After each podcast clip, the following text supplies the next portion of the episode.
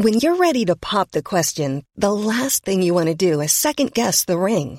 At Bluenile.com, you can design a one of a kind ring with the ease and convenience of shopping online. Choose your diamond and setting. When you find the one, you'll get it delivered right to your door. Go to Bluenile.com and use promo code LISTEN to get $50 off your purchase of $500 or more. That's code LISTEN at Bluenile.com for $50 off your purchase. Bluenile.com code LISTEN.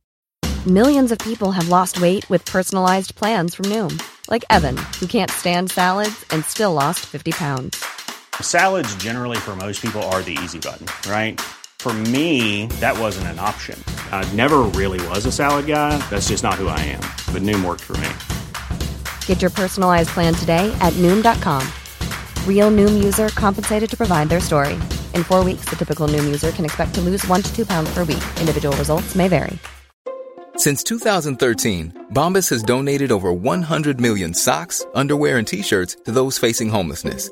If we counted those on air, this ad would last over 1,157 days. But if we counted the time it takes to make a donation possible, it would take just a few clicks. Because every time you make a purchase, Bombas donates an item to someone who needs it.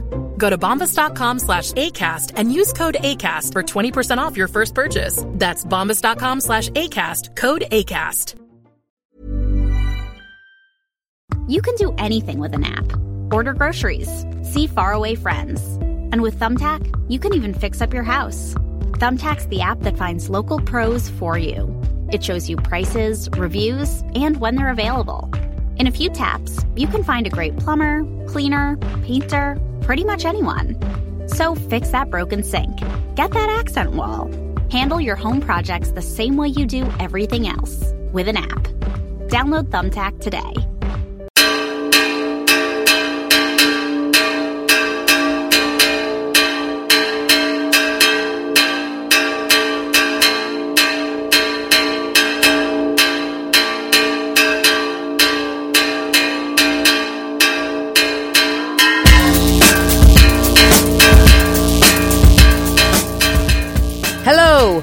Name is Dave Hanratty, and there will be no encore. You're not Dave Hanratty. No. Oh, I thought we were going to do like a Billy Murphy there, that you were going to go, I'm Dave Hanratty, I'm Dave Hanratty, and just really, really you know, confuse uh, everyone. in a way, aren't we all Dave Hanratty? No, we're not. No, There's we're only not. one, but he's not here. He's not here. In his stead is Claire Beck. Hello. Who um, we're delighted by. Oh my god, such Welcome a massive back. round of applause. Yes. Thanks, Oh. Guys. We can, Yeah, we can add it's stuff. been a while. post. It's been a while, It's isn't been a while. It's been a little bit, yeah. How have you been? What Good. Have you to? We've been here pretty much, yeah, talking about music. Talking about music and doing a couple of live shows since I saw you last. yeah, is it Yeah. that long? It probably It's- is. yeah, It oh my god. Yeah. Yeah, it's a We've- good few months now. Yeah, we've been on tour. Yeah. To all the much. regional places like Cork. Yeah, Galway, yeah. Mum's gonna kill me. Pl- pl- planning more. And of course, since you joined the Head Stuff uh, family. Yeah, I'm in the family now. There I am up on the Synergy. wall. So exciting. Um, yes, I have a twice monthly, bi monthly. yes. Let's say bi-monthly podcast on the wonderful Head Stuff network called Fear Fun, where I get people into a room and ask them the question, "What is your biggest fear?" Now, as the podcast evolves, it's turning out that's kind of like a flimsy premise because I just get people I think are interesting on, Yeah. and we chat, and then we go. Oh, by the way, let's talk about scary stuff. Sure. But, yeah, yeah. yeah. yeah. But you need a hook, don't you? I need we don't have one. It's a, bit like my, it's a bit like my favourite city all over again, isn't it? For those who are unaware, there, there used to be a thing in Hot Press, which is my favourite city. But the problem was, not everybody would be informed what they were being interviewed about. In fact, most they would wouldn't. think they were there Just to like to- plug their new album Sure. or something. So you'd do like on a twenty-minute interview, you'd have nineteen minutes of them just getting their shit in, and then just before you hang up, you go. So I mean, obviously you're on tour right now. What's your favourite city? Drop in, uh, and that one paragraph gets used deep in the magazine. and you might have had like 10 minutes notice as well that they weren't aware or suddenly actually a good few times you'd be on the phone and go oh no this is they think this is Yeah. a real interview and they just kind of they were like well i've just been or like i had such a journey Yeah, like writing yeah. this record and you're like oh tits i can't just you know Oh, yeah. cut across to be like have you ever been to bonn what do you make of bonn Yeah. i mean like it just it doesn't really work that way i and, suppose and, and we will come back to those sort of interviews later in this show, I promise. uh, First off, though, I mean, the week that's been in it, we have to talk about Kanye again, don't we? Will we play the jingle? Scoopity boopity poop. boopity scoopity scoopity poop. Oh my god! Like dudes, like I, I think like oh, it's just it's just the gr- gr- lift yourself is just the best thing I've heard all year. Like it's just I laughed my ass off because it was just a sample. I know I'm probably jumping ahead. We're going to talk about this later, but just a little sample. You're like, okay, it's like it's just not really doing anything. It's not even going anywhere. Now I'll give it a couple of minutes. Then all of a sudden, you oh, like I was I was howling Yeah, yeah. howling, and it made my day. It was So a joyous you for that, moment in a week that has kind of been void of a lot of those kind of bit grim. moments. As much as he's trying to unite the people, um, will we play the music and let's get properly into this? Whoopie dee scoop. Scoop dee dee whoop. Whoop dee scoop dee poop. Poop dee scoop dee scoop dee whoop. Yeah, so it's been the world on Kanye. Scoopity scoopity poop, poopity poopity scoop. I'm sorry, like I love it. Yeah, so you know when T- Kanye came back to Twitter fairly recently, everyone was so excited, and he was in a good place, and he was you know sharing his enthusiasm with the world, and it's really kind of turned sour of late. Yep. Uh, th- stuff is happening so quickly that I don't know if we can really do updates. We'll just have a run through. got our of, cliff notes here. Yeah, yeah. Okay. So the latest we know of at the moment is Kanye's been defending his um, slavery comments. Uh, so he's had to clarify some of the controversial comments he made about slavery um, when he turned up at TMZ of all places recently. Um, he was talking about kind of you know black emancipation and civil rights struggles, and he said when you hear about slavery for 400 years, for 400 years that sounds like a choice. Uh, right now we're choosing to be enslaved. Um, so he's kind of, yeah. the comments garnered an angry response from um, one member of staff in particular who said that he was speaking with an absence of thought. Made the video amazing as well because it looked like a really kind of like, really just low end office argument. Yeah, it was like a kind of really like it was like the real world when it started. It was just this kind of bizarre reality show thing. I suppose Kanye's used to that at this point, but he's just like shouting across the office at different people, and being like, "Y'all listening to me?" Uh, yeah. Um, so he's taken to Twitter once again to provide a bit of an explanation, noting that he is aware that slaves were not shackled and put on a boat by free will. Um, and I mean, this has obviously been the most kind of outrageous thing and the one that's causing the most consternation. But it's it's kind of following a, a trend where heart is in the right place. And I love Kanye, and he's trying to make points about free will and lifting people up and I don't know. lifting I yourself. thought you being a bit kind there, Craig. I His am. I heart's think in the right being- place. Come on. Well, I This think not like he's he is a hungry, thirsty, like please give me attention. Yeah. And also like God love him, like he's a bit thick sometimes. Like he just says things without thinking. Do you know what? Right now, he's stri- a lot of what he's coming out with. It strikes me like he sounds like a bloke who's watched a few TED talks, Oh my goodness. and yes. you know, it's kind of revolutionized his way of thinking while actually teaching him nothing. so he's kind of just been like, "Dude, if you tune into a different frequency," and you're like, "What do you mean by that? What do you actually mean by that?" And he's got nothing. Yeah. it is that thing where it's kind of yeah, all well and good if okay, maybe it's a cynical thing he's promoting the album. He has started mm. coming on this stuff when he's got a lot of releases apparently coming up. Um, so maybe it is slightly calculated, even if he's not really thinking about what he's saying. But yeah, when it reaches a point there where I mean, a lot of you know the black community in America are saying actually these comments are you know kind of putting targets on our backs. It's making it worse, and you see the likes of the Trump family endorsing this and right, all, Yeah. alt right, And and, just horrible, yeah, dreadful, dreadful stuff off the back of this. And I don't think Kanye intended for any of that kind of stuff. But yeah, um, a lot of extreme naivety Yeah. at the moment. Ah, Uh, yeah, and I think as well, there's kind of a thing with Kanye, like what I have in my head. Like, obviously, I don't know him as a person or whatever. Um, I know you're busy mates with him Yeah, in we go actual out on- IRL, Yes, yes, Craig. yes. we Um, grew up and shot down together. But it's just that kind of thing of like you could like when he's going when he's going mental and saying all these stupid things, you can kind of imagine like his pu- like his PR team are in the back and going, "Yes, he's gone off and won again. This is going to be brilliant. Quick, blah blah blah." And then they kind of have to say to him, "All right, you- you actually went too far. Now will you sit down and type this Does out on your have a Twitter? PR team? Type up, Oh, type that no, out on your no, not a Twitter. and make it look like an apology. But then, you know, do you know, maybe you haven't said anything to Trump in a while. Maybe you could say something about him. No, I'm I very think there's cynical. I think there's no, one telling him what to do except maybe his wife. Kim at best, yeah, Yeah. yeah. But even then, like he tells us when Kim has told him what to do. Yeah. Like so, in many ways, it's as transparent as it gets. Um, yeah, obviously, people have been going in with two feet, and probably deservedly in this particular situation. Uh, Will I am on Good Morning Britain, which is not the usual place that you go for No. Nuanced uh, talk about slavery and the history of black subjugation. But there you go. Uh, Talib Kweli, uh, Spike Lee, Ava DuVernay.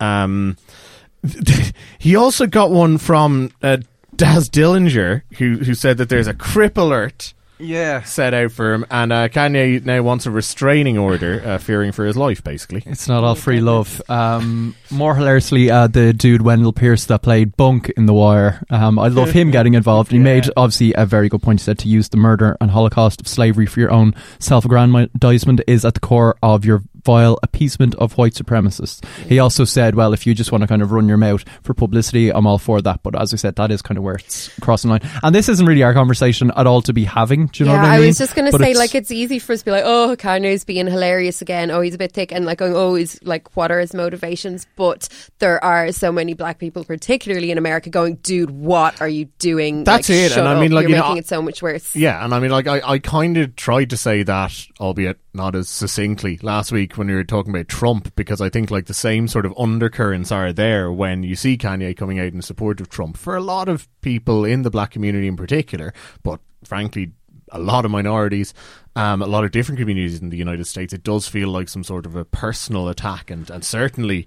Um, you know they've got skin in the game, so to speak. Yeah, I mean, if, and for someone that for such a long time was speaking on their behalf, and he felt like a real, you know, outspoken voice that was saying all the right things and at, at important times, a lot of people feel like this is a betrayal.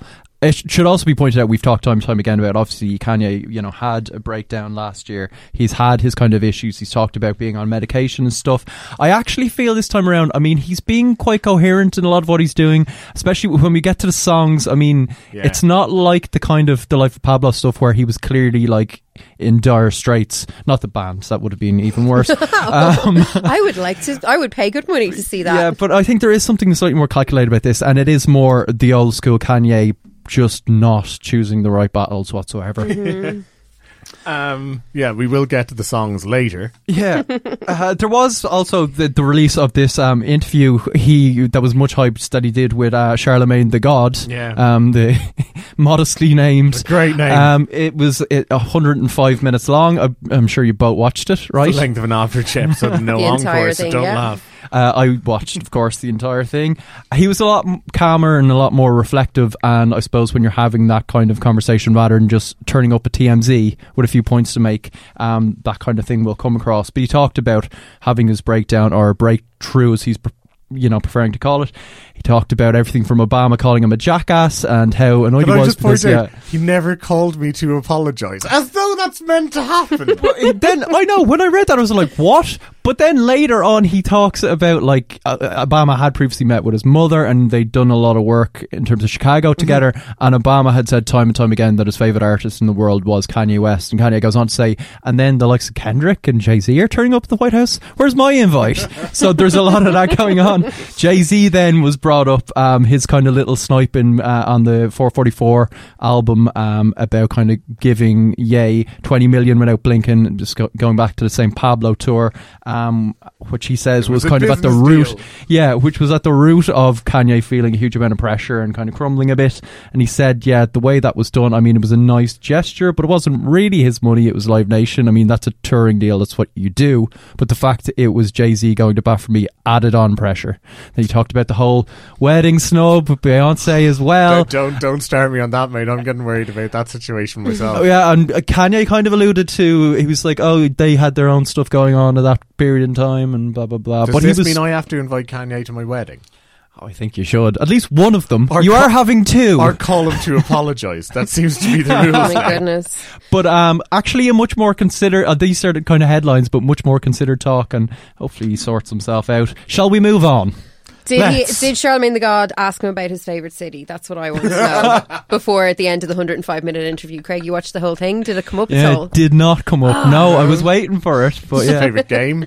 yes, he did actually. yeah, there you go. Yeah. Was that one he had in development of his mother going oh, to? flying like, remember to the that? gates of yeah. heaven. Yeah. That one never made it, did it? Probably for the best. Yes. Right, let's move on. Let's on. move on. Yeah. Good news from last weekend. ABBA are back. Yeah, and Oh other my virtual God. reality news, kind of, Yeah, because it's true. they've Yeah, holograms. yeah. I, I mean, Is like, that a segue? let's at least give points for um. Yeah, they're going to come back as avatars.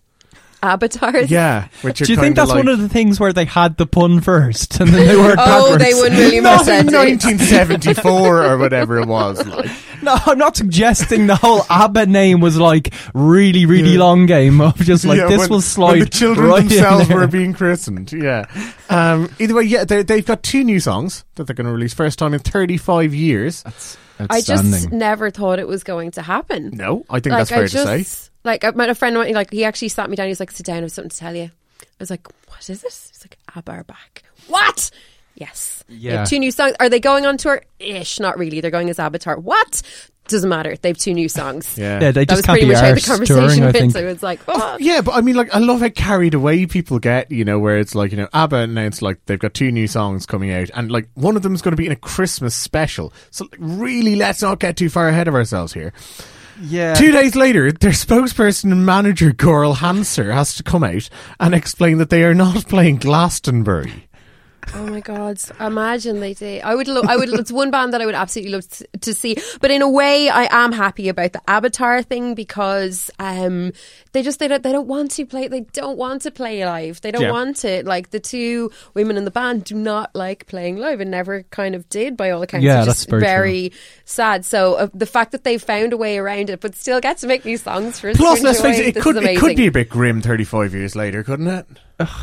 I mean, that's what the, what the comments here of like from the manager. We should remember them how they were in the 1970s and listen to how they sing today. It's a bit like they're looking No, round people. they're looking Jesus rough, Christ! Yeah, the But the- years have been cruel on Agneta. I get, uh, yeah. Well, I guess like you know, or Bjorn. I mean, I guess the the thing about ABBA and the excitement is that they never really had a chance to get really rubbish and na- do you know No. that kind of way. Yeah. They kind of fell apart Do you when think they that's were. going to happen now? No, Well, I I, don't just don't think so. I'm so excited! A Christmas special. Stop! I'm all over this. Yeah, one melo- melancholic song apparently, That's and one going to be my favorite number. I can tell.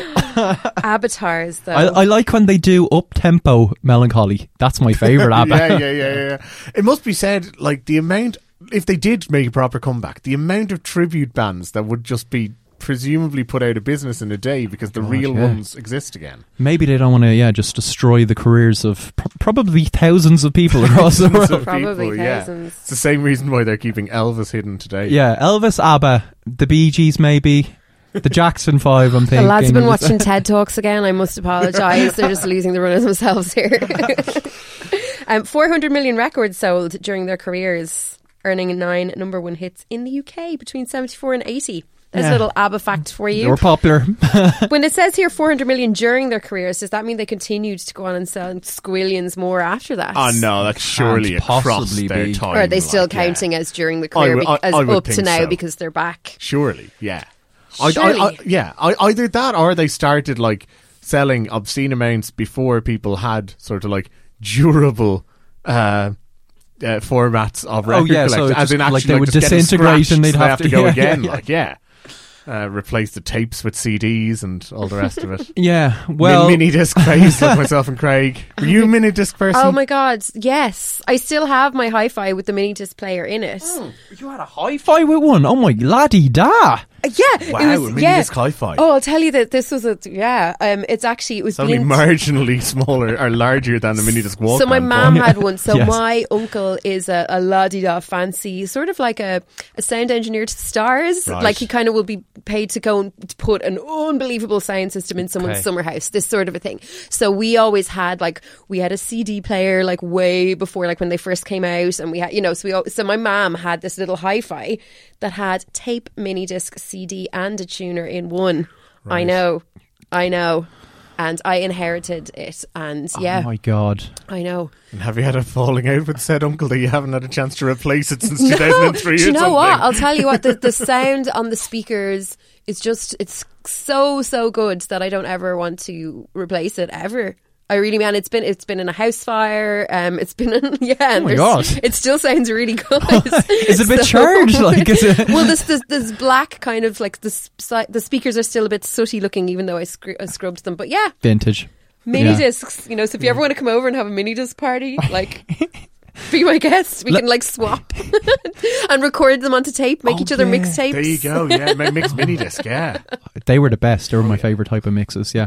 Let me ask you this, Claire. Yes. Did said uncle ever give you a Gibson guitar? Oh, that's No. seamless, Craig. Oh. But that's a very nice segue. yeah, well, you some better sad get news. one quick because the company's gone bankrupt. Aw. Um, yeah, the company behind the iconic Les Paul and SG lines and favourites of the likes of Jimmy Page slash Carlos Santana and loads of others. Um, been going for over 100 years. Um, but no, yeah, they've declared bankruptcy. It actually sounds like things will probably be okay for them, as it often is in cases of bankruptcy. now Oh, does yeah. it, Craig? Because r- right, I, I, like I'll give the rest of the summary. Then you're going to have to translate as a former business Oh, journalist. no, all it's been so long. Okay. because yeah, so basically, um, the, the process of liquidation has begun uh, to deal with their debts. Um, the National Post reported last month that the situation uh, is far from normal. Um, the CFO left after a year in the job, six months before $375 million of senior secured notes are going to mature. And on top of that, 145 million of bank loans will become due immediately if those notes are not refinanced by July. Craig. I mean, essentially, it boils down to extremely shoddy management and not planning, shoddy, not planning ahead. But also, it seems like the actual on the ground business is doing just fine. So they should be able to. They just need to steady the ship and kind of give certain guarantees that the other ship will be taken care of by more responsible people. I guess. And so it, I think is this just from like really bad investments in trying to build up like speaker brands and headphones? I'm sure and it stuff is. like yeah, that? it's all that kind of innovative stuff. So they're going back to just guitars now, or what are they trying to do? Well, from my reading of this, uh, no, I don't think they're entirely downsizing, but they're kind of going to be buoyed by the guitar business. I mean, they're still Yeah. selling huge amounts of guitars every year, uh, over 170,000 guitars a year, more than 80 countries. And of course, I mean, guitar sales in recent years have been booming. If anything, it's like a bit, it's like the kind of vinyl renaissance a bit. Is it? Yeah, it really has. Oh, After the likes know. of Guitar Hero and all these kind of video games and stuff, there was a They don't huge count kind as of guitars, Craig. They're computers. yes, yes. But the kids that were playing them were like, "Oh my god, I could actually make real sounds with a real instrument I of would my have thought own." the Guitar Hero would boost the sales of keytars. oh my Oh, I thought where have keytars they gone? would We wish. blow up. Oh my god, I will. I just. wi- I would love to bring them back, but I, they just haven't been here for a very long time, so I don't think. it's I still remember the excitement one day when Toby Carr contacted me online and just went, "I bought a fucking keytar," and I was just like, "Your career's going to take off, mate. You're, you're made." What is the USP really of a keytar? I mean, They look awesome. is that li- li- Yes. But you know what I mean? Is it all aesthetic? I mean, I couldn't pick the sound of a key- guitar out Well, for no, but you. that's that's the point. yeah, Yeah, it sounds much like a Sorry. keyboard, but with the maneuverability and coolness of a guitar. oh, oh, the point is the coolness. I was missing that all Yeah, these years. clearly, yeah. Thanks for clearing that up for if, me. if, if- I'll tell you, I'll tell you. Look, all I'm saying is that if Gibson moved into those, Yeah. They need to all make these a guitar. problems are done in a flash, right? Yeah. Those those senior secured notes will be refinanced by July here's one. 23rd. Here's a here's a business idea for somebody listening. Keytar Hero. Let's make that a thing. Oh, I would well, play that. yeah. I I would would. love to play that. I love the drumming one. With the, do you remember the Beatles version of it? Sure. Yeah, you Yeah, were like the rock suddenly band one, realised yeah. Ringo was really quite good. Oh, because yeah. you had the simplified version of what he was doing, and you're Listen- still like this foot pedal. Yeah, Listen, Ringo always gets a bad rap. I mean, we mentioned this a few months ago when it was Quincy Jones was giving out about him, wasn't it? yeah. And Ringo's a great drummer. Well, like it's, this is the thing. Like Ring, Ringo's a good drummer, a Yeah. very good drummer, perhaps, who just happened to be surrounded by three of perhaps the greatest songwriters of all time. So his specialty always looked a bit meh compared to the others. Wasn't it? That's Was it John essentially Lennon said that Ringo's not even the best drummer in the Beatles? Yeah. Yeah, I think Sick that might be apocryphal, though. I, I- I- you would think it would have so. been a bit mean. um, I think at one point Ringo did quit, though. I think because Paul McCartney kept going, I'll just record the drums, it's fine. I'm really busy, Ringo. Can we make a move on? And they had to do a whole thing where they're like, You're actually a great drummer, Ringo, and have like a bouquet of flowers. and all that kind of- Mollycoddling Yeah, him, yeah. But it all worked out for the Beatles in the end, didn't it? Well, most of them. yeah. Uh, move final on. news story this week is uh, Drake. Well, we, we we hope Drake is still with us. Uh, game two of the Toronto. well, listen, We don't know. Game two is tonight. Yeah. Uh, this episode drops on Friday, basically, and uh, on t- Tuesday's game, Drake started picking a fight with a man who is six foot ten and very close to twenty stone. Uh, so genuinely, yeah, he'd want to stop that. Well, he's got a history of just being uh, at least animated on the sidelines, right? Oh, yeah, and of yeah, course, big you know, basketball court. And he follows everybody. This is the thing, like, what's I'm- going I'm- on? Like, this, this is hometown team, which is fine, Toronto Raptors, but like he also supports like Kentucky basketball in college. He never went there. Uh, He has like about five different soccer teams. Um, Yeah. And he takes it all very, very serious. Oh yeah, like- oh yeah. And like anything with Drake, he's so earnest. You know? I know. And I don't want to make this whole episode about Kanye, but have you guys seen the Vice interview that was made into a cartoon with Ninja from Die Antwoord, where he's talking about the time he went to Yes. Oh, go yeah. play basketball Amazing. in Drake's house? yeah. And it was like they were taking it super duper seriously. And yeah. Or wasn't it? Wasn't it actually at Kanye's house? He went, at- he went around to Can. Oh. No, I think he was hanging out with Kanye. Yes. And he had already had a beef with Drake. And Kanye was like, you know, to That's the assembled crew, they're like, oh yeah, we'll have an, uh, a game, um, come on, uh, with the crew from next door. And then he realized, he was just like, that's, that's Drake. Drake hates me. And then there was a whole thing like, uh, yeah. Yeah, I remember now. It's all coming back. I think what had happened was um, they'd tweeted he had robbed Yolandi's phone and tweeted like tweeted like, "Oh, Drake's the worst person I've ever seen" Yes, or whatever. And it. then uh, a week later, their management were like, "Hey guys, you're going on tour with Drake," and they had the most awkward few months of their lives, basically. There was Um, some there were some amazing details where like Kanye would keep taking which now this all makes sense ridiculous like shots that he had no business doing and messing them all up and just really costing his team and then he made one and went mental for about 10 minutes because it was like a brilliant brilliant basket or whatever Did, Um, did, did he have one of his bodyguards lift him up to put it in? I mean, like I it's assume happens possible. at that point. It's possible. um, But yeah, Drake, he, he wouldn't be my first choice of someone to go for a few pints with. Like he's very. Oh, he's so He's a bit- mopey. he's like, bit- yeah. he's also not my fi- my first choice to like represent me in a fight. If I was, you know, no to have like a I'm battle surprised he's so champion, aggressive because you would assume his go-to would just be like quietly weeping Oh, about yeah. the, And how also- the team yeah, was stereotypes performing. He for absolutely would throw an open-handed slap and then start crying, saying, "I can't believe you made yeah. me do that." Maybe this is his like anger management because he's he is very busy. He's very Drake. Canadian. he's got a lot well. going He's, on. You know. Yeah, yeah. It's kind of a more Do you he passive needs to aggressive just a bit of therapy in there or oh, something. I I don't want to recommend therapy to anybody, but Drake, I'm at least here to talk if you Yeah. need to. He had a, he had a bad week as well because like was didn't Rihanna in like that Vogue interview? She was asked about. Do you remember his like I don't read gushing, gushing Sure tribute to um. Well, ma- maybe I do.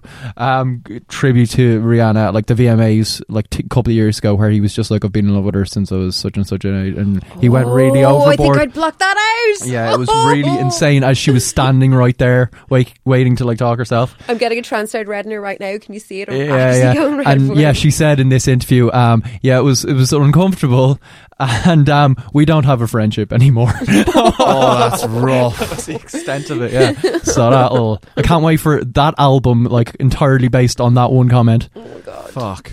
yeah, Yeah. that is It's like- ice cold, isn't it? I choo choo choose you. Oh look, you can see the actual pin minute that his little heart pinpoints. Oh, Yeah, it ma- maybe that's why he wants Kendrick Perkins to punch him in the face, take the pain away. Oh Uh, right, let's move on to this week's album. So our album of the week is the long-awaited "Dirty Computer" by Miss Janelle Monáe. That's just the way you make me feel. You know I love you, so please don't stop it. You got me right here in your jean pocket. Laying your body on the shag carpet. Oh, you know I love it, so please don't stop it.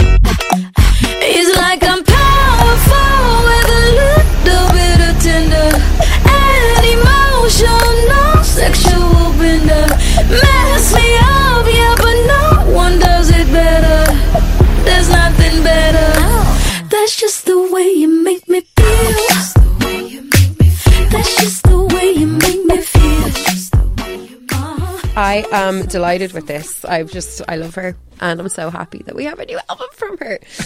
yeah, Sorry, am I supposed to pretend to be Dave? Oh, I have lots of bad things to say. I might cover that. Uh. No, I mean, like as we just heard there, um, "Make Me Feel," which has been out for a bit of a while now, um, got everyone very excited. A lot of kind of Princeisms. It turned out he'd kind of actually been working with her. Um, it's a bit of a banger. Uh, other songs, the likes of Pink, have crept out with um, Grimes, which is a very Grimes esque song as well. Um, but all the signs were great. And like two months ago, we got Django Jane, which was purely Janelle um, kind of going out of her comfort zone and um, just kind of all out rapping and you know ratcheting up the tempo, really capturing the zeitgeist in terms of um, her culture and stuff that was going on at the moment. So all the signs look good, and I pe- think people have kind of almost been blasé about this going to be like you know a masterpiece or something like that. They're just like, yeah, of course she's you know um, she's already created amazing work. This seems to go- going to be a big kind of album statement. Yeah. Um, she wants to capture a moment. Has she captured a moment? I think she's tried to capture about 10 of them. Yeah. That's one of the issues with this album. I mean, the constituent parts, a lot of them are good, but one of her major issues, and, and I've seen people kind of, you know, taking issue with this, and sometimes it comes out in, in a very sort of negative way. They say, like, you know, well, why doesn't she want to talk about blah? And you're like, well, she doesn't have to, to be Mm. fair. You know, last week, she, I suppose, got a lot of coverage for discussing her sexuality, which had been a topic of concern for some people. I don't know. Yeah, I mean, I was kind of confused because it seemed from a lot of her interviews over the years that it, she was clearly at least bisexual, making Yeah. no kind of bones about it. So it seemed like an odd revelation that she had to she kind state of she it. had kind of made a point though of not. She was like, "I'm not, I'm not talking about it. It's not, you know." And so kind of yeah, kept maybe under she just felt like, long okay, now it's time to And- properly and- take ownership of it to like kind I of say, yeah, I help mean, other like people. you know, she's well within her rights to do that. Of course, the problem is that if you're not going to make things personal, so to speak, you've got to talk about the general and trying to address black communities, queer communities, working class communities, feminist communities, all within the space of either a four minute pop song or a 45 minute record. That's difficult. I think she pulled it off, though. I think I she- think like, and the love for it from people in those communities is so um like overwhelming, and you know, I just I think, and she she put out a thing online the other day, and she's like, you know, pe- basically all those people that you've mentioned, anyone who's marginalized, anyone who feels like they um can't be themselves, like I see you, I hear you, and I'm here to you know be your platform and to talk about these things.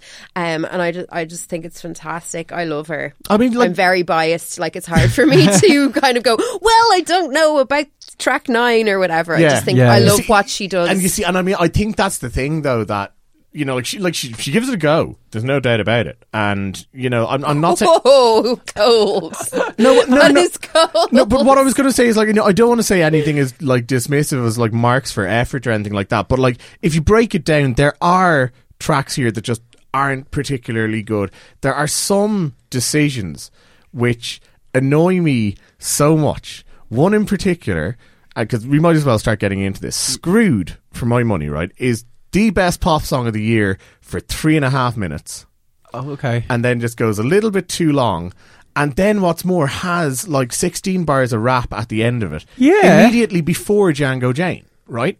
So the Django Jane, this wildly powerful kind of like, you know, shackles off hardcore emotion that should have all the response that something like that generates is instead kind of diluted a Just little weird bit because stuttering it's momentum. coming straight after the first rap I verse of the love that transition. I, I didn't hear that at all. You I thought what? it was yeah. Go, go write a rap about it. go write a rap about how annoyed you are about it. I, I think it's fantastic. I had different problems with this album um, because I think she does a spectacular job at like tackling the big picture and making it seem kind of personal. And um, you know, she talks about the maybe first three or four songs proper of this being a kind of like it's like biting, it's a sting, it's it's this reckoning, and it's kind of really saying, um, here's how we've been treated.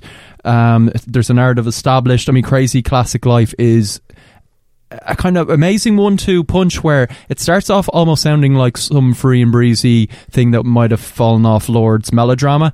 Uh, you're kind of sucked up into it, and then it turns into the thing of like it's a scenario where oh, one, you know, everything goes wrong for the black person, whereas, you know, if you were kind of a person of more privilege, um, historically and culturally, uh, it would take a different tact. And I thought that was a really, really kind of subversive way of doing things. And she does that, I think, time and time again, and she does it in a way where it doesn't feel like it's a us against them thing. It is very inclusive. There's no Yeah. real She's bitterness. just telling her, sto- and there's like there's a line in that where she's talking about like smoothing over the edges, like I had to smooth down my Yeah, afro, yeah. like just little things like that. And I think she just very eloquently explains the situation and what happens, and you're just kind of listening, going, "Oh, She does, but I think my problem is then the kind of opposite thing of musically. I think the edges this time around are smoothed down too much. I think she's going for a big, you know, cross genre pop statement and. All of the, the kind of things that made her really kind of thrilling to me over the last, I mean, I guess decade at this point, um, where she was just really daring and she would take chances, and you'd almost be like, I mean, you know, it's just i- i- incredible stuff.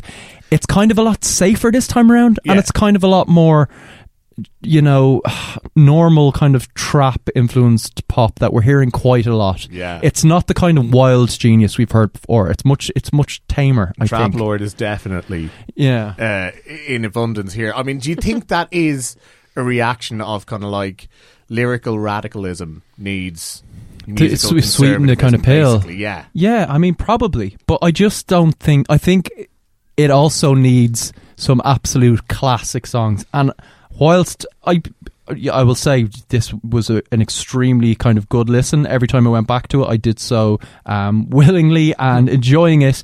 But I left it kind of n- without those huge individual highlights where I was just thinking, well, these these will be evergreen for the next, you know, for decades to come.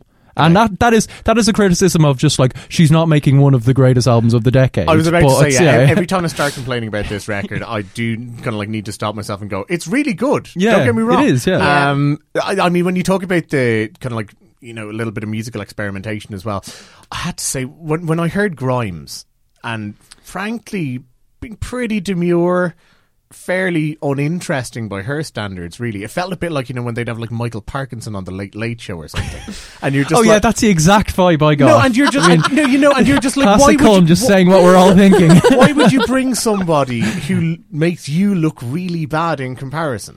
Oh, As in, like Grimes is, you know, probably the flag bearer for like really, really envelope pushing pop mm-hmm. in the past decade or so, and she's here on this album that probably isn't doing anything nearly as interesting, and even her presence is fairly unremarkable. Yeah, and that's another one where I, I actually think that's a very strong song, but it is very much because of the subversive stuff the lyrics are doing. They're kind of um, obviously seizing back Pink from Aerosmith. Uh, it's been long awaited.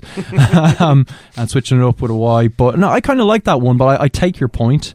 Um, yeah, just overall, it was just lacking that. Maybe maybe she did feel she had to go Yeah. a bit conservative to kind of get a, across her message. What did you make at the end? And Americans, the final track. I liked it.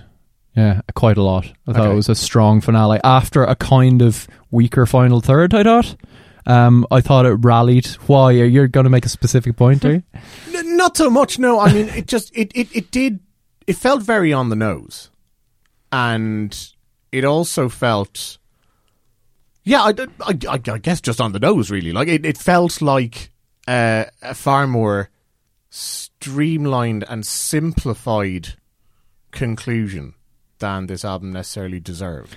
I think maybe it's a stronger song than you're giving credit for, but in the context of the album where it's supposed to be this almost triumphant thing, if the album you- feel isn't quite where it should be, then this is yeah maybe kind of lacking a little. But no, that was that definitely one, wasn't one of the problems for me. I mean, Claire, in terms of your highlights to kind of go more positive now, is there Uh, anything that jumped out of you? 'Cause- For me, like I, um, I think I totally take your point that you were saying that there wasn't really hu- huge big moments on it, but as a piece of work. I really enjoyed it, and I, I- for me, a lot of it was the lyrical content. I loved the fact that she was rapping, um, and also this is going to sound really mean, but whatever. I'm going to go with it. Um, a lot of time when American pop artists start talking about American politics, um, and I'm not talking about the likes of Kendrick or you know people like that, but like when it's like a pop artist, there's almost this feeling of they went, um, "Oh, I better, I better do something current like that Pink song." What about us? I love Pink, but that song, oh god, it's just so try hard. Yeah. And for me, I just really liked listening to. What is essentially a pop album, and she's talking about politics, and it didn't sound contrived, and it didn't sound try hard, or like she was trying to shoehorn it in. Horn it in. yeah, So definitely. do you know what I mean? It's not like issue based pop. It's like Yeah. her real experience is being informed by everything that's going on. exactly. From that kind yeah, and yeah. for me, that's why I'm giving it the thumbs up. One of the reasons. okay. Well, what are you giving it out of ten? I would give it a solid eight. Oh, I thought you were going to go higher. No, Yeah, uh, I, I, I mean, like honestly, my instinct is to go somewhere in the sevens, but I think this album deserves more than that, so an eight. Yeah, I'm giving it an eight as Yeah. well. So actually, we're all in agreement. Well, yeah, this no, is the- exactly but this it. is it. Like this is in the in the context of every album ever made. Like it's not Purple Rain. Yeah. You know what I mean? Yeah. But it Yeah. is a solid eight for me. I think Yeah. it's great. Like for a myriad of different. Sounds at times like it could have been Purple Rain, though, doesn't it? well. Still Let's call enjoyable, isn't it? So it's Purple Rain's so good. to- too. Yeah. You know. All right, let's go to some songs. Claire, it's your turn to lead a random numbers game. Oh yeah. A random numbers game. I love random numbers. I, guys, I actually have a really bad gambling problem. So should I maybe sit this one out? Jesus. I'm joking. We- are we about I'm to get joking, into I'm stuff? joking. This got awkward there, didn't it? that was a joke. That was a joke. The joke. look from Colin of just like, oh god, what have I done? Hey, Okay, random number game. What do I need to do? Uh, pick a number between one and five, please. Four, three, two, no, one, five. Jesus, I'm so confused. Five. It's back to Mr. Kanye West, and it's actually even more confusingly kind of two songs. Um, here is Ye versus the People.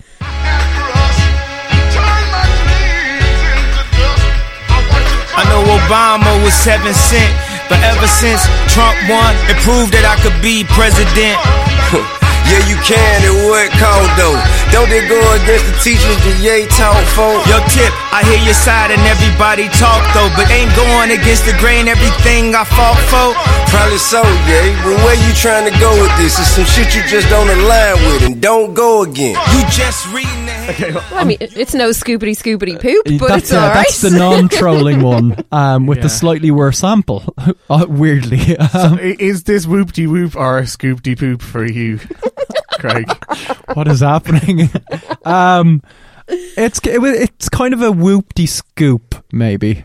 Right. So I was kind of, I was so intrigued. I was intrigued. Okay, so this is essentially um, a conversation between T.I. Yeah. and Kanye West, where T.I. is. I guess the voice of reason. Yeah, would that be too yeah. too crazy? You think to say? No. Um, and Kanye is trying to make the points that he's been making on Twitter, and I actually think because this is quite lighthearted as well. I mean, I still don't agree with uh, eighty percent of it, but he's making them a lot more coherently and knowingly because he's also clearly worked this through with T.I., and he recognizes what people are saying. And yeah, I agree, but that almost makes it worse, doesn't it? yeah, maybe. there was a certain amount of justification where you were just like, I doesn't really know what he's saying. He's fine. But now Yeah. you're just like, oh shit, he's actually standing He's by actually this. standing by these mental points that he's making. and he's having like logical rings run around him by Ti. T.I., I think, does a really good job as well. I also just Again, that's a problem. completely incidentally, I like both of their voices just playing off each other. Like from a musical point of view, I think it's tonality actually, of it, like, it's yeah, actually it's like yeah. they make a really good The only partnership. problem is everything they're saying. Do you think T.I. was just like, "What am I doing in this room?" Oh, we're in a shadow of a doubt. like when Kanye's just like, "So T.I., you're gonna you're gonna help me just out." told on him this, to keep him busy for the afternoon or something. Like, yeah. I mean, it's a good way to get busy. Like he's still got the knack musically on both tracks. I love the sampling. I think he still clearly knows where to effectively place a beat. Now, of course, they're in no way as sophisticated because these are just. Let's be honest, they were just stuck up online doing and it for the crack. bash off. I'm sure they won't be on any album, but uh, yeah, they're kind of. His signature stuff, but far shorter and more repetitive. Uh, they don't really have any musically narrative structure, but really good to listen to. So that's something. Speaking of, should we play a little snippet of "Lift Yourself" again for the people? Give the people what they want. Let's do do it. it. What they don't really realize though, this next verse, this next verse though, these bars. Watch this. Go. Whoopie dee scoop. Scoop dee dee whoop. Whoop dee scoop dee poop. Poop dee scoop dee scoop dee whoop. Oh my god, I don't know. Like maybe, maybe what he's trying to do is just build self-esteem, esteem, and confidence in young people, and they listen to that and go, "Oh my god, like maybe I could be a rapper." Because they hear I Kanye West scoop-de-whoop. going "scoopity whoopity poop." Yeah. you know. Um, and the Little so- Anto's sitting in his room going, "Oh my god, I could scoop the poop. Maybe I'll give this music thing a Stay go." in your room, Anto. the sample Ignore it. is Amnesty's um, 1973 Liberty, and obviously the lyrics um, are kind of talking about it's a, the sense of message is you know you have to pull yourself up by your own bootstraps, which is just playing to the fucking Republican thing so much, which is just annoying me. I know Kanye because it's kind of in keeping with Kanye's thing that he's been saying for years, where he's just like my music is about like you know giving you self confidence. I'm like the you know shot of espresso in the morning to get you going. Um, that's why he did I Am a God, so everyone listening to it could picture themselves in that kind of lofty position. But here he's just um, picking on terminology, and when you you know that is being used by just dreadful elements of American society. And in the other song, when he talks about how he like took the MAGA hat and he like flipped it, did something new with it, but you know changed what it's all about. It's like no, you didn't. You just endorsed what it already means. like you were like it's signed by Trump. Trump is great. I don't know. I mean, he said he also loved. Hillary, but whatever. Yeah. Let's just move say, on. He says loads of things. That's the th- yeah. He says so many things. I just forget, don't know is where the this is lad that going, we though. Got like had a near breakdown because he was left in charge of a water bottle. Never forget. You know, remember that tweet? Yeah. I'm responsible for this thing. I, So- I've felt like that before. I mean, I mean, what do you do in those situations? We love you, Kanye West. Let's move on to another number. Column, pick one this time. Uh, number four, please. Okay, um, it's the return this afternoon for us, hot off the presses of Christina Aguilera after a long kind of absence, and this is Accelerate. Another shot, you coming home with me. Fuck all these drugs, fuck all these clubs, what's wrong with me? All my boss ladies, Look look at your Mercedes. No matter long as you get there, just don't let it drive you crazy. Ah, ah, ah. Get that moolah power, you on fire tonight. You can get it how you want it, that's it, go Baby, it's high. Baby, it's okay. Baby, it's okay. Smile later. Don't worry about tomorrow. No, no, no, no. This podcast is sponsored by Kanye West because all we've done is talk about him. Yeah, Kanye's on production on this. Interesting. Mike Dean, yeah, as well. Yeah, and Um, Che Pope was a good music guy. Yeah. yeah. Now, this apparently is a production. Uh, they worked together on this from uh, around the time the life of Pablo's been put together. Okay. I'm sure she's had this good to go for a while. How do you think Christina Aguilera has been feeling the last couple of weeks, knowing she's going to be releasing this as her comeback Oh my single? God. Yeah. Presumably she had others in there now. Um, yeah, this one with uh, Ty Dolla Sign, 2 Chainz as well. Yeah. Um, it's all right. It's good. Like it's groove. It, it, there's a groove to it, but Yeah. it's very much um, a pop song from 2018. Do you know that kind of way? Yeah. Like it doesn't particularly show off her voice. I mean, come on, it's Christina Aguilera. Like I would have loved to see her come back with some sort of a belter that sounded more current. Do Yeah. You know that kind of way. But it's it could be like you wouldn't even necessarily know that it was her if you just flicked on the radio and heard it there. Do you know? Like it's just like oh yeah, that's a that's a popular song from this year. You know. Yeah, it's it's weird to me because I had some of those kind of um you know wriggling plastic synths that just kind of go on their own little odysseys and stuff underneath that kind of remind me of Daft Punk in a way. Um, and it just brought me back to Kanye's kind of stuff that he was doing post late registration, pre, or then into graduation. So this felt like a throwback to me, except for then the rapping over it, which is just very, as you say, of the now. Of now. And it's so overwhelming Eh, and the beat is as well of what Christine is doing. You kind of don't know where to focus. Like mm. it's Yeah. a bit like Yeah. I I like the elements, but it ends up being a bit of an overall mess. Even tempo wise, I mean, it doesn't seem to. Tem- yeah, tempo wise is odd. Yeah. I felt like tempo wise. This is all that I, I I couldn't shake this idea that the beat was produced for rappers only, and that trying to put a pop song over it, which doesn't have the sort of like word per minute rhythm that you're gonna get from somebody flowing. it was over like weirdly synced or something. Yeah, it was. leaves it um, kind of like too bare or something like that. Uh, it's first single from an album which is going to be her first in six years. It's out in the middle of the next month.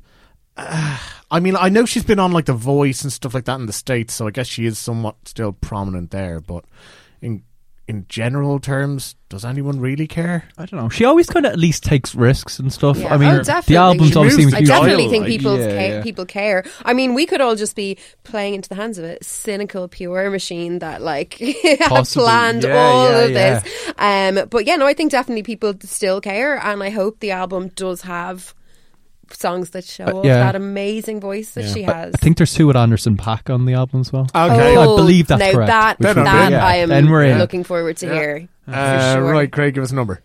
Um, I'll take number one, please. Number one is Parquet Court. This is called Mardi Gras Beads.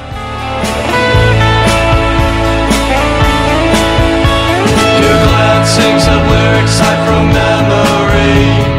It's that archibald sound nostalgia. Your chord swung me from an old holler tree. I'm living like a vagabond that just can't decide when to leave. With roots are in the rhythms in my rooted swings. That is a Parquet Courts song, my friends. yeah, I mean, like, like it is. It could be also a lot of other bands from you know the last mm. century. yeah, from the last century as well, Yeah. right? I mean, it's Maybe not the 30s. it's but kind of old school, but I like it. Actually, I really like it it. sounds like something Blur would have done. Yeah, That's what I got. It has that kind of like derelict '60s. Like it's kind of skulled up. Like I know they they don't hugely they love Pavement, but they don't hugely love the comparisons. But it has that um lo-fi yeah 90s thing but the songwriting is very kind of classically again melancholic kind of 60s almost Yeah. And I mean, like considering the like the last single that they released, "Wide Awake," was this kind of like weird, fucking like irreverent party avant-garde single. Like they performed on Ellen there two weeks ago. Did they? Because Ellen thought it was funny. And like they brought one of their mates to play a giant clothes peg as part of the band. I mean, that's the sort of track we're talking about. And now we get this. And this is more up my street. I love when they Yeah. do this kind of stuff. It's like it reminds me of like human performance and just they're great songwriters. Which uh, uh, no influences everywhere from Wire to kind of the Velvets. I believe they re- they really uh, talked to the singer years ago, and Yeah. they were saying how much of an influence songwriting of Roxy music was on them, which can which can only be a good thing. Um, so yeah, they're a bit derivative, but they're kind of good at synthesizing stuff, and they release loads and loads of stuff. They do. They're and really They, they yeah. also kind of like obsess on kind of reinvention as well between Yeah. projects and kind of not slowing down, which is it is were, like- refreshing to Yeah. see. Yeah, I think like they're they're kind of one of those bands for me. Like I'm not crazy in love with them, but I, I enjoy watching them live. I think, like Yeah. you said, they're good songwriters. They're kind of like you know, would I go and see them at a festival? Yes, absolutely. Would I go up the front? Probably. You know, Right. like it, it's al- it's always an enjoyable experience. I've seen them a few times now, so yeah, You get in free if you get a tattoo of them. really. Yeah. Oh, yeah, Libertines used to yeah, do last that as time I was well. talking, I talked to lead singer You, as well. you know about yeah. this, don't you? Oh, uh, that yeah, Pete Doherty drew on your arm when you. Pete Doherty. I my think you were in after me or before me in the. Uh, this was backstage at um, Yeah, the it's Tree Tree Arena Arena, or show, whatever it was called at the time. didn't draw if on you me. can't Years see ago. Didn't draw on this, me uh, whatsoever. listeners of a podcast, uh, it's a tattoo on Claire's arm. recording Yeah, this. It's Yeah. a little heart, And it says um, Galway Girl. No, sorry. Um, Yeah, that so was. there's that a was- little topical joke for anybody who's at one of the regional Ed Sheeran gigs over the next week. Oh my goodness. um, yeah, no, it was um, backstage, uh, just clowning around with the Libertines as you do, and there was a, a just an offhand comment at the gig afterwards. Someone said, "I bet you to get that tattooed." And here we are. There's the gambling problem coming up again. Right. Numbers two and three remain. Claire. Oh god! Oh god! Oh god! Oh god! Oh god! Um, three, two, two, three. Three. was Yes. Natalie Prass and Lost. Sounds like this. Though all the scars are healing, you're always fighting back. You know the struggle's real. When I lie down, then you attack. Ooh, why don't you stop seeing through that looking glass? I watch myself sinking.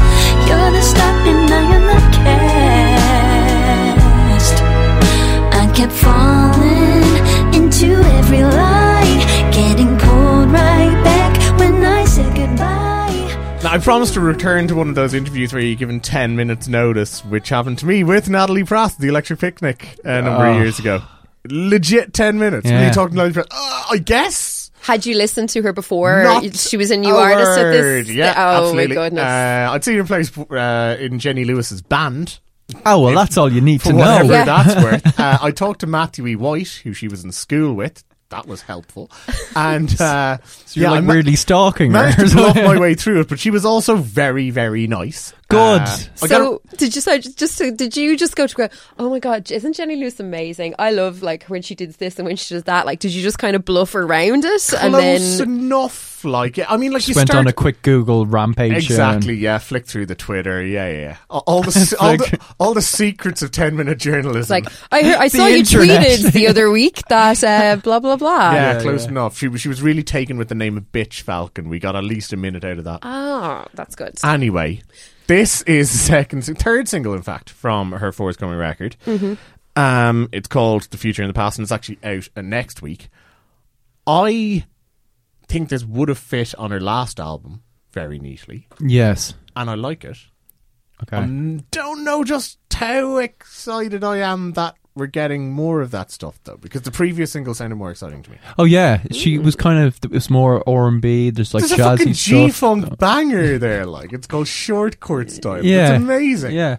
Um. uh, but yeah, this is very much that classic thing of like she's known for the kind of orchestral sound. I love the strings on this. Yeah. Um. It's kind of it's about a toxic relationship. I mean, the verses I thought, um, in terms of her singing, were terrific. I love the kind of speed and delivery of what she was doing. The chorus took a while to grow on me actually because it seemed almost too simplistic. This is the thing. Like, I think it's should like exactly what you. s- You know, I know I already made the gag with Parquet Courts, but it, when I put it on, it's like this is a Natalie Prass song, Yeah. and that's why I liked it. But I couldn't hum it for you now because I think for me, it's I re- I really really like her voice and I find it really soothing. Um, so I don't know if it's that particular chorus, Yeah. Or just that it's her. I I- I don't. In, that's not what I get out Yeah, of it. it I just go, oh, this is a lovely, soothing thing to listen to. Yeah, Does it that make doesn't sense? quite like explode in the way like of everything Mm. that's come before. Um, so yeah, it's nice, but it's a bit uh, ends up a bit generic, maybe. Yeah. Plus, if I was interviewing her now, I think I'd lead off with, "Why do you always pick the wrong men, Natalie? Oh, listen. Toxic breakup after toxic breakup. The heart wants what the heart wants. All right. all right. Well, if you're a songwriter, like the heart wants material for songs, though, right? Ah. This so is you're going back to to go around. cynical It's like, stuff. yeah, breakup stuff white people like. Yeah, All right. Finally, uh, this week we have the return of Dirty Projectors, another Brooklyn band after Parquet Courts. This is Breakthrough.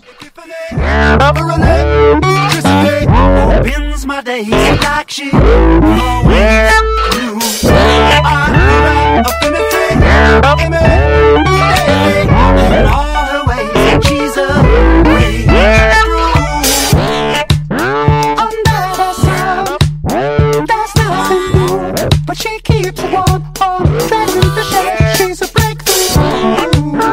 It's gonna be. That's nothing but she keeps on on treading the shade. She's a Okay, yeah. So, um, this, but, uh, I mean, they're back after self-titled record round about just over a year ago, right? Yeah. Um, which was very, I was mean, very it was, sad too. It was more heartbreak. Jesus. Um, and was getting very kind of helter skelter with it and experimental. Yeah. Um, this is a lot more loving. seems to be positive. doing better. Yeah, Yeah. Uh, what's the name? Dave Longstreth. Yes. Uh, yeah, yeah. Longstreth. Yeah. Yes. Streth. Is it funny how you get emotionally invested in artists that you listen to, like album by album? you know Yeah, that you're kind of like? Yeah. the next one, you're like, oh my god, are you doing okay? Yeah. Or when you, I remember interviewing Josh Ritter before, and he put out that awful, uh, like not awful, but like it was a really good album, but awful heartbreak Yeah, album yeah, is the where he yeah, yeah, spills yeah. his guts, and you're like, oh my god! And then he put out a single from the next album, and I think I actually might have hugged him and been like, I'm so glad you're doing better. And he was like, thanks so much. Everyone keeps saying that to me. I am doing better. you know? Yeah. Uh, this, yeah, it, it's from an album that's been described as the yang to the previous album's yin. So, you know, it's as declarative as you could get, really, right, Yeah, that the yeah. corner has been turned. Um, yeah, it, it's odd. It references Julian Casablancas, It's which got means Fellini, Archimedes, and Julian Casablancas in the first verse. Uh, Your what a dinner party! diagram. yeah. Um, I like the kind of guitar thing that reminds me. Um, I don't know Paul Simon. uh, yeah, well, I was going to say Vampire Weekend. So Okay, yes, there so yes, go. Paul Yeah. Simon. Yeah. Either or. when they were doing that like Upper West Side, so, it- so yeah, it's you know it's African really. Yeah. Um, but then I don't really. I'm not sure. I'm like so taken with the weird kind of Lenny Kravitz trying to sound futuristic. Yeah, yeah, yeah. Um, They've thrown a lot of shit at this. kind of Yeah, yeah, like- robot they always in do death weird throes. things, and that's what I like about them as Yeah. a band. Like it's never kind of the same thing over and over. It's like well, you've got something to look forward to with the album itself as well, by the way, Mm. because the track listing shows that uh, Haim are contributing here. Syd from the internet is there. Uh, speaking of Vampire Weekend, Rostam pops up, Oh. as Good. does Robin He's Pecknold busy from as well. Fleet Foxes. So, uh, yeah, mixed bag by all accounts, it seems. Yeah, I'm, I'm looking forward to hearing it. I'm glad you're doing better, Dave. Keep that chin up. they, they kind of. Uh, I enjoy them. I enjoy Yeah. their work, but they're kind of tiring. Again, there's a lot going on. I There's feel kind going of a bit too emotionally invested, and yeah, I mean, fine, I'll listen to it. Begrudgingly. Let's wrap it up. Yeah. what else have you listened to this week, Craig? Actually, weirdly, um, I haven't been listening to a huge amount, but you've just referenced Paul Simon and Zara Hedderman, who has been uh, co-host on this show previously, was on Twitter saying that she gave Graceland a go. She's not feeling it. Oh, fuck so I'm right oh. imploring What? everyone that hasn't listened to it and maybe has seen her tweet to go and listen to it because it's great. Right. That's that's what I'm saying. That's my little soapbox moment. Yeah. Wow. You're really sticking your neck out there, Craig, recommending Maybe she was Graceland. making some weird. maybe she was making some Maybe she weird political statement about what South Africa. to this for, Maybe she was doing a joke and it just kind of went over your head. Claire, maybe. Okay, fine. Sorry. Oneohtrix Point Never has a new song called Black Snow. It's a bit weird because it's not him going all helter skelter. It's much more relaxed and sinister, and it's great. So check that out, all you hipsters that have heard Graceland. Okay, so there is one song that has been on repeat for me. Um, it came out last Friday, but I've been um, listening to it basically non-stop and playing it at every possible opportunity in a DJ set, and that is Krystal Klear with Neutron Dance. It is the new Inspector Norse. It is the new summer banger. It is going to be everywhere, and you're not even going to be mad about it because it's so class. Krystal Klear, always good, actually. Yeah, and back in Dublin actually tomorrow night, which is tonight because this is coming out tomorrow. Yeah. Sure, yeah. So if you're Friday in, night, if you're in Dublin on Friday. Friday, which is tomorrow, but if you're listening to this, it's tonight. May fourth, May, May the fourth be with you. Star Yeah. Wars Day. Um, I think he's playing in District Eight, so there you go. All right. You can go and hear it for yourself. Do do do do do do Uh, do. I gave. Post Malone's album a go.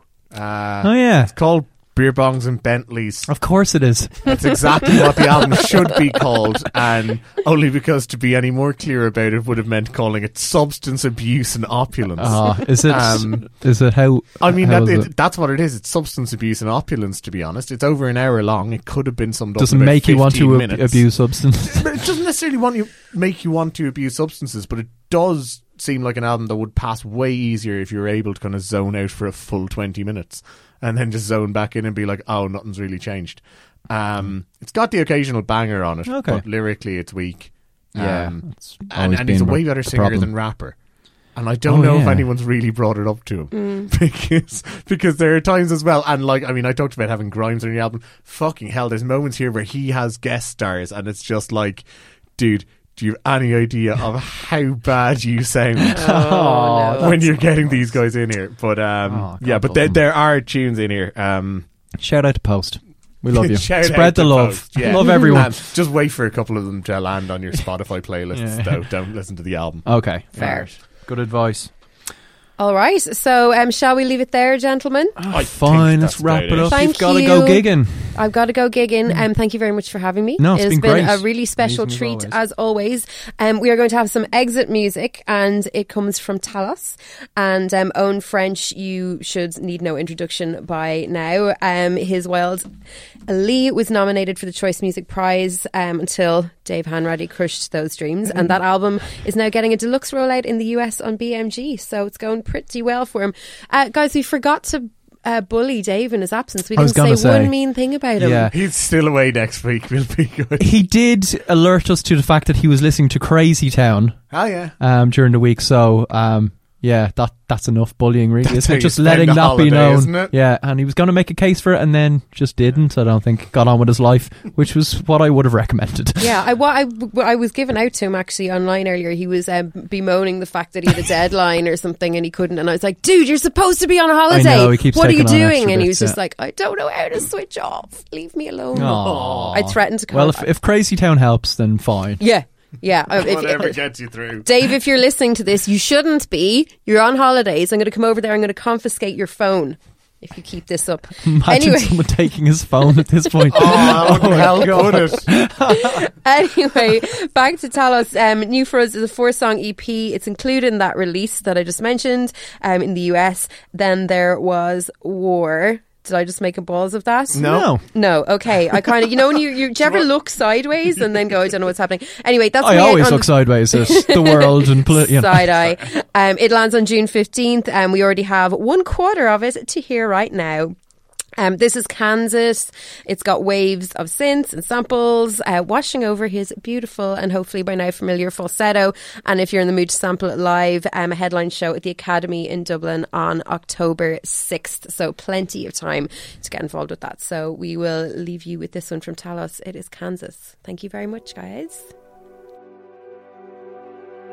The bring the. Stay with the skies and I'll go along in the sea or hard in the snow. Who leaves on the carnage is cold under the lights are beaten in stone.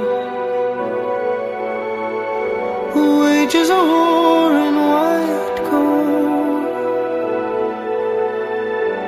Call to the feast, I'll be the bones. Sign of the beast,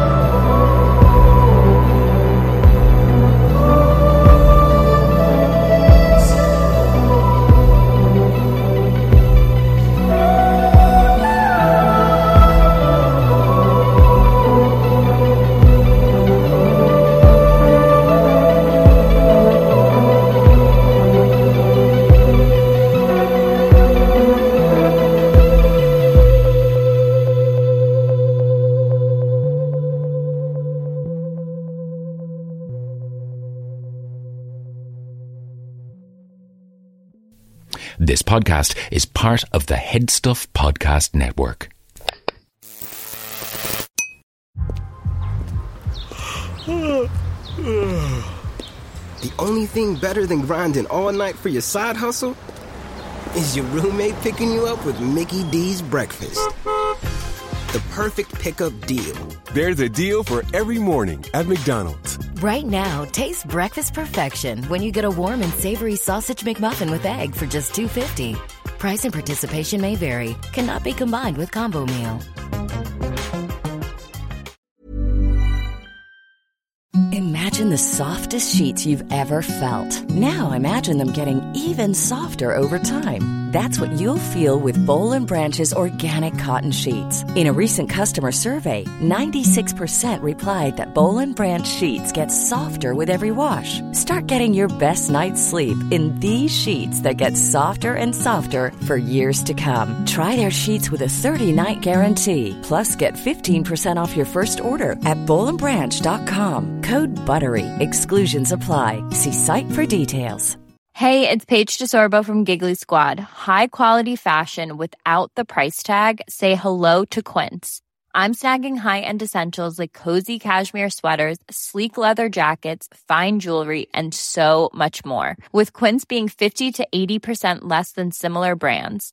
And they partner with factories that prioritize safe, ethical, and responsible manufacturing. I love that. Luxury quality within reach. Go to quince.com slash style to get free shipping and 365 day returns on your next order.